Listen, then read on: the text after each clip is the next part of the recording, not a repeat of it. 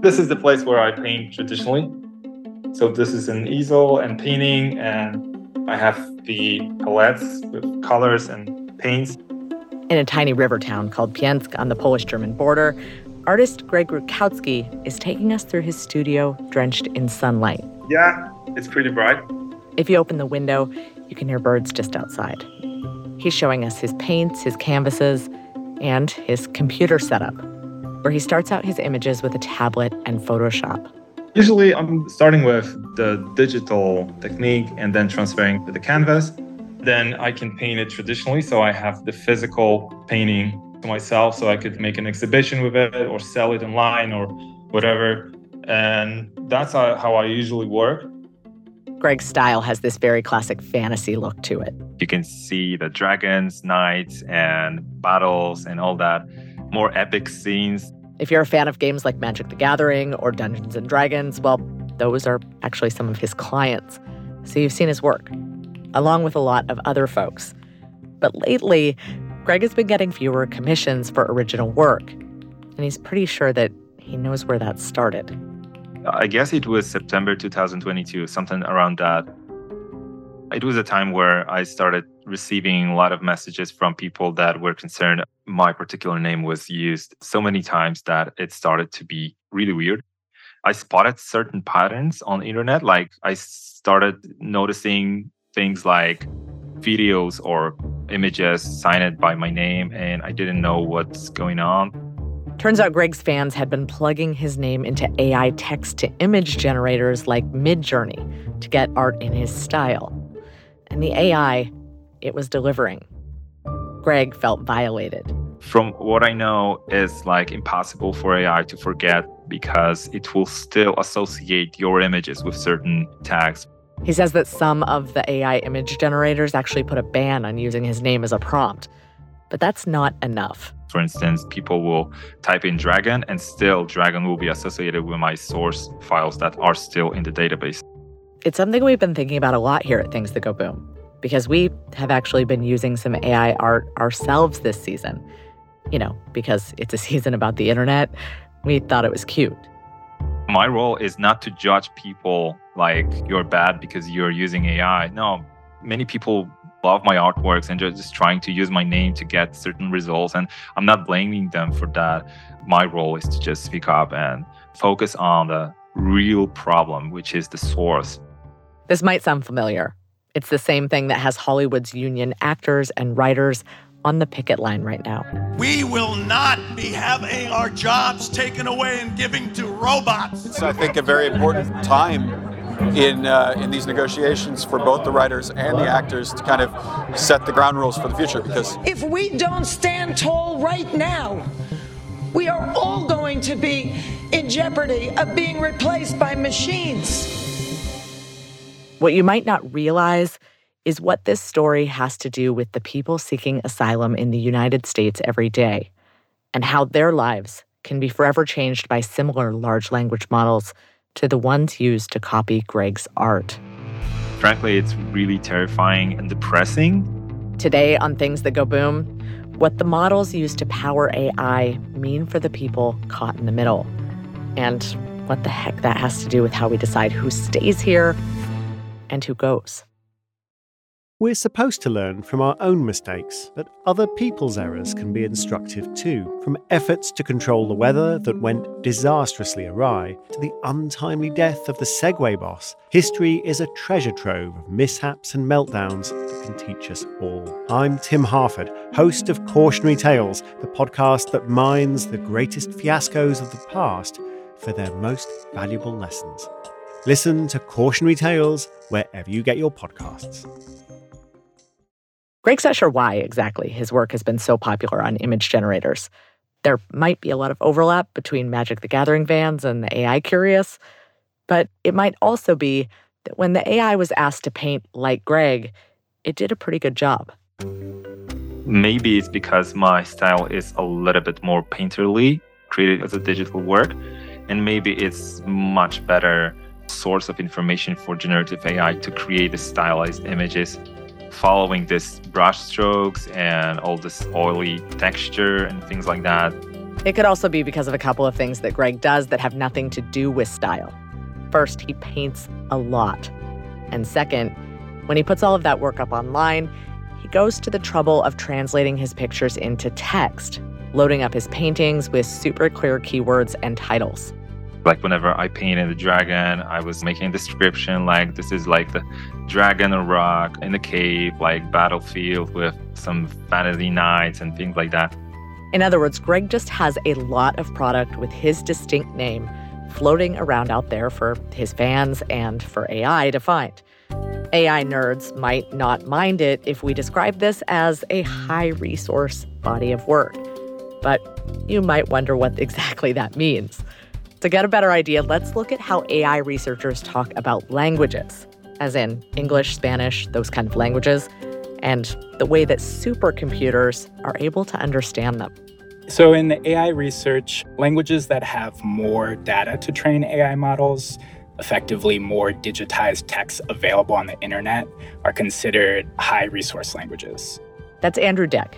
He's a reporter at the tech publication Rest of World. So, most of the tools that we would consider part of the current AI boom are built using something called large language models, or LLMs. This includes chatbots, but also text to image generators.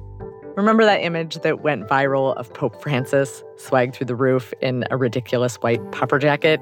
That was thanks to an image generator. If you've ever used one, like DALL-E or Midjourney, to make a picture of something that you might find funny or interesting or just cool, you're relying on a huge bank of words, sentences, and stories to make the robot understand what you want. DALL-E, for example, which was developed by OpenAI, it uses the company's largest language model called GPT 3. As in ChatGPT's namesake. These AIs take billions and billions of units of text and billions and billions of JPEGs, and they make something new. But they need all of those previous examples in order to do it. On the flip side, when they don't have enough stuff, they flounder. So, a high resource language includes English, probably first and foremost, but also Chinese, Spanish, French, Japanese, languages that have relatively little data available to train AI models. These are what we would call low resource languages. So, low resource doesn't necessarily mean they are the least spoken languages. A low resource language is just the ones that are not as well represented on the internet. Just look at Hindi. One of the official languages of India, it has over 600 million speakers around the world. Some estimates say as much as 4% of the world's population speaks Hindi, but only 0.068% of the domains on the internet are in Hindi. In his reporting, Andrew has come across one of the places where this disparity between low and high resource plays out and can lead to some huge problems translation. Which is true even though some online translators, it's true, have gotten way better over the past 10 years. We remember Google Translate circa 2008. We remember that this method had quite a few flaws, had tons of errors, had a ton of misinterpretations. There's that one girl online who translates songs out of English and then back again. She's still doing it. But the early stuff, it was just wild.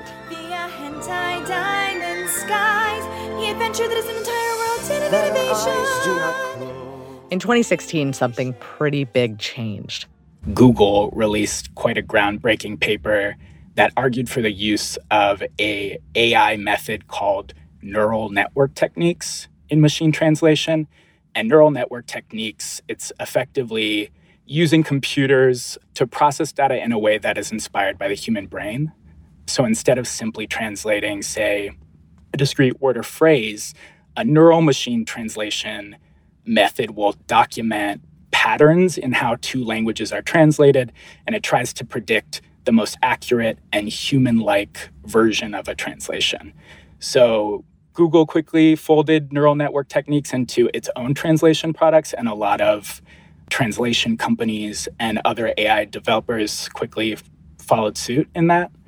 That said, to do neural machine translation requires huge data sets, and not just in one language, but in both languages in a translation pair. So to create a quality neural machine translation tool for English and Hindi, for example, again, there needs to be a ton of data in English and in Hindi, and also ideally a corpus of translated text between the two languages. So, this is a very sophisticated method, but one that requires a lot of data to do effectively or to do well. And when it's not done well, the consequences can be bigger than you might think. In February of this year, when I connected with Respond Crisis Translation, it's a coalition of about 2,500 translators around the world. They have a dedicated team that works in Pashto and Dari, two of the most spoken languages in Afghanistan. And I connected specifically with someone named Uma Mirkhail. I am team lead for Afghan languages for Dari, Farsi, and Pashto. In 2020, Uma got a message from a Pashto speaking woman who had fled the US. She was asking for help because she just had her request for asylum denied by a US judge. So in court, the judge he had asked this asylum seeker something to the effect of, Why does this document say that you were with other people, but you're telling me right now that you were alone during an incident that was really important to her asylum claim? And ultimately, the judge decided that there were too many discrepancies in her story and dismissed the asylum claim. Turns out the aid organization that originally helped the refugee write her documents had used a machine translation tool. And that tool had swapped all the I pronouns in the application for we pronouns. When I saw that document, I was totally shocked how that organization play with the future of an asylum seeker or a person who has trauma and this translation and also the consequences of this translation will uh, make double trauma that's a small mistake under normal circumstances and one we've probably observed in our own use of a product like Google Translate, but in the context of asylum court, it was life changing for this specific refugee. And arguably, it came down to, the, I would say, the negligent use of a technology that hadn't been built with Pashto in mind or with enough dedicated resources to build it well. Like Hindi, Pashto is not a small language. 40 million people speak it between Afghanistan and Pakistan. And it's not a super online language either. And that might be part of why Uma sees translation apps missing all kinds of things certain ways to describe emotions or pronouns or military ranks. When we receive a document and we receive a translation, we read both of them and we recognize that whether it's translated by affiliated with the human brain or it's a or it's a machine translation. In this particular case, Uma was able to go through her documents and translate them properly so the claimant could file an appeal. If it were not for Uma as an extremely competent and qualified and passionate and trauma informed translator coming in and being able to intervene, we would not have even caught the error, right? That's Respond Crisis Translation's founder, Ariel Koren. It wasn't because of this person's story, it was because the machine did not do the job properly. And so this machine would have literally compromised this person's case in an extremely high stakes scenario. And what we're seeing across the board is that for government contractors, large organizations, hospitals, clinics, it's really across the board, are trying to cut costs by using machines and failing to involve human translators in this work at all. It's not only a form of economic violence, but it is putting the folks who are forced to rely on these machines at risk. Ariel's critique also applies to the US federal government, where machine translation is becoming a go to tool without much oversight. In 2019, ProPublica reported that US Citizenship and Immigration Services, USCIS, officers there were instructed to use Google Translate to vet the social media accounts of asylum applicants. And that's not all. We take you down south to our border with Mexico. And while for years it's been predominantly Mexicans and Central Americans trying to come to this nation, in recent months we've seen an uptick in Haitian migrants also chasing the American dream. Thousands of migrants from Haiti many of whom began their trek overland as far away as Colombia. Images of people being corralled by agents on horseback, causing a firestorm of criticism. The U.S. southern border with Mexico has become the touch point for many Haitians trying to get away from natural disasters and political chaos. And when they get there, they're told that the way to kick off their asylum claim is with the Customs and Border Protection app. And the app itself was, when it was rolled out, not available in Haitian Creole. Activists in the Haitian diaspora and the translation community fought for the app to be translated into Haitian Creole, and they won. But when it was finally made available, translators say that what it provided was useless word salad. Sentences where no spaces were used between words, um, there were no accent marks anywhere, words were misspelled, words were mistranslated. It was obvious to the translators that it was a machine translation. They sat with the app and they tried to find ways to make the incomprehensible comprehensible so people could still try to make their case at the border. But what the government is basically saying is that if you can't make sense of unintelligible gibberish that is produced by a machine where no human has been involved in order to supervise and oversee, then you can't apply for asylum. That's essentially the message that the government is sending. And there's a possibility that that's the point. Thousands of asylum claims are denied to people who come to the US border. A translation system that doesn't work can just be one more wall to keep people out. But Andrew Deck says there's also another motivation at play. For government contractors, selling translation machines is big business. In our own reporting, we've shown that there's a web of for profit translation providers. They have multi million dollar contracts with US government agencies, and they regularly advertise their machine translation services, including in Pashto and Dari and other low resource languages. And we were able to find a paper trail that showed evidence of one company in particular actively pitching their machine translation product for an organization that explicitly works with asylum seekers. Which could mean more crises like the one that Uma caught at the last moment. A lot more. Because the immigration system is strained. People are waiting, and they need help making sense of their case. I want to be careful in saying that the demand for translation in the immigration system is very real and it's very urgent. One figure that is top of mind for me in reporting this story was that in December of 2022, in the US, there was a backlog of 1.6 million asylum applicants pending in US immigration courts. And I believe that's a record breaking number. But I think what we're seeing with machine translation is that it's increasingly becoming a way to cut corners and cut costs in the face of this backlog and in effect sidestep the need for capable human translators and interpreters. Coming up, what will it take to change our current relationship with our tools?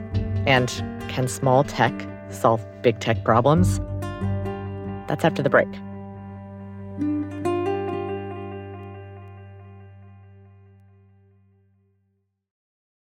These days, Greg in Poland is fighting for one thing he doesn't want to be used to train AIs anymore. I think so far the best solution is to focus on public domain images and exclude all the living artists that can be affected like professionally. And to do that, I think they should rebuild the data sets. On the other side of the world, in Ethiopia, AI developers are doing exactly that, building new data sets that AI can learn from with a focus on using data from their own languages so that machine translation can work better. Andrew Deck, the reporter from Rest of World, has spoken to some of them. There's a real movement in the global south among AI developers who are actively trying to develop AI models specific to the languages that they speak. Lesan, which is a machine translation startup in uh, in Ethiopia. And the way that they're approaching that problem, that kind of bottleneck in training data, is going back to the source. They have created a grassroots campaign to collect offline resources like books and magazines in Tigrinya and Amharic to create an entirely new custom data set for languages from the Horn of Africa. They're even building a tool that can read these languages' unique script visually and turn it into something that a computer can process. This is happening again on a grassroots scale. So it's maybe not at the speed that a company like Google or OpenAI or Meta would want it to be, but I think it is fascinating to see AI developers actually try to, rather than create models that can traverse hundreds or even a thousand different languages, which is an approach that Google is often trying to do. Instead, going back to the source to create language specific models, starting over in a way to build technologies that are better suited to the communities of users that speak these languages. But these solutions don't answer Silicon Valley's favorite question will it scale? AI developers are looking frequently for the most scalable solution to the problem of low resource languages instead of the solution that will have the best results. Maybe that's not a surprise, but I think it is concerning to me that in AI development and in the boom we're seeing with conversational AI, with machine translation, um, that many low resource languages are being, it's not even that they're being left behind, it's that these developers are using English and other dominant languages as a medium to create tools for these low resource languages. And often that creates more errors, more problems, and in the long term, possibly more harms. Ariel Koren, who works with 2,500 translators like Uma, says that even with those highly resourced languages that are already all over the internet, her team is still seeing major problems for asylum seekers. The unregulated growth of machine translation adoption poses a risk to nearly all asylum seekers, regardless of whether they speak a resource, like quote unquote resource versus under resourced language. That's because the idea of what is a highly resourced or under resourced language for AI doesn't take into account how people use language in real life.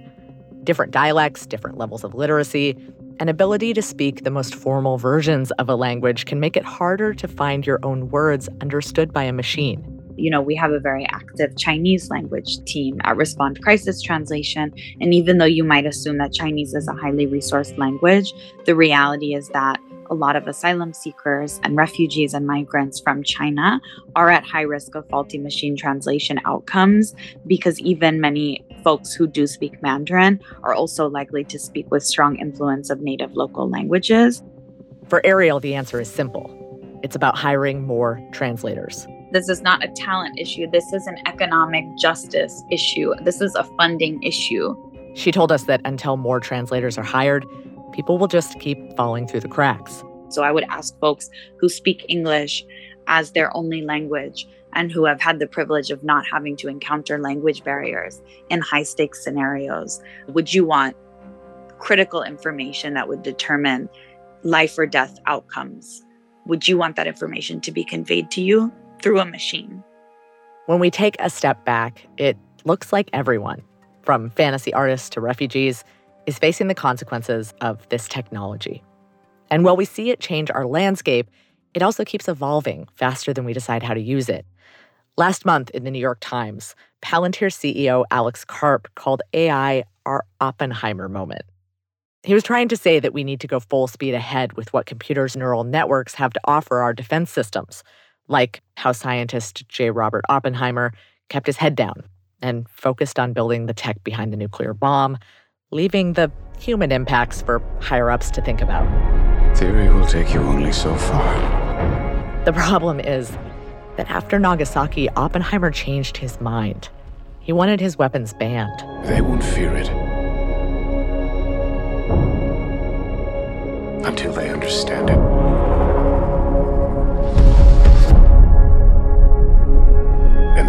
Understand it until they've used it. The point is, when we don't decide the ground rules, we don't just get a free pass. The deciding happens for us.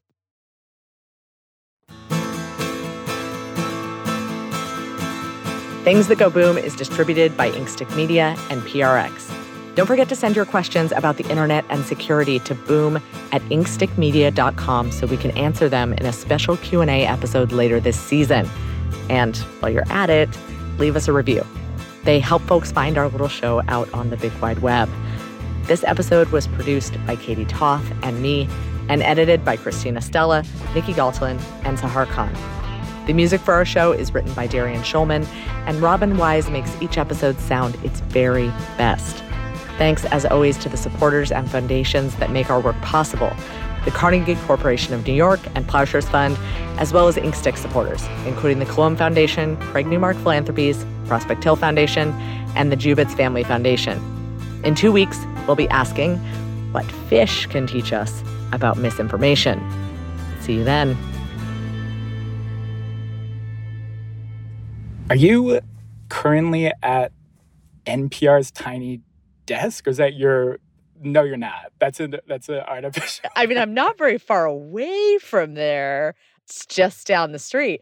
I use the tiny desk as my background because I am actually mm-hmm. in my closet, which has lovely sound but is much less cute than the tiny desk.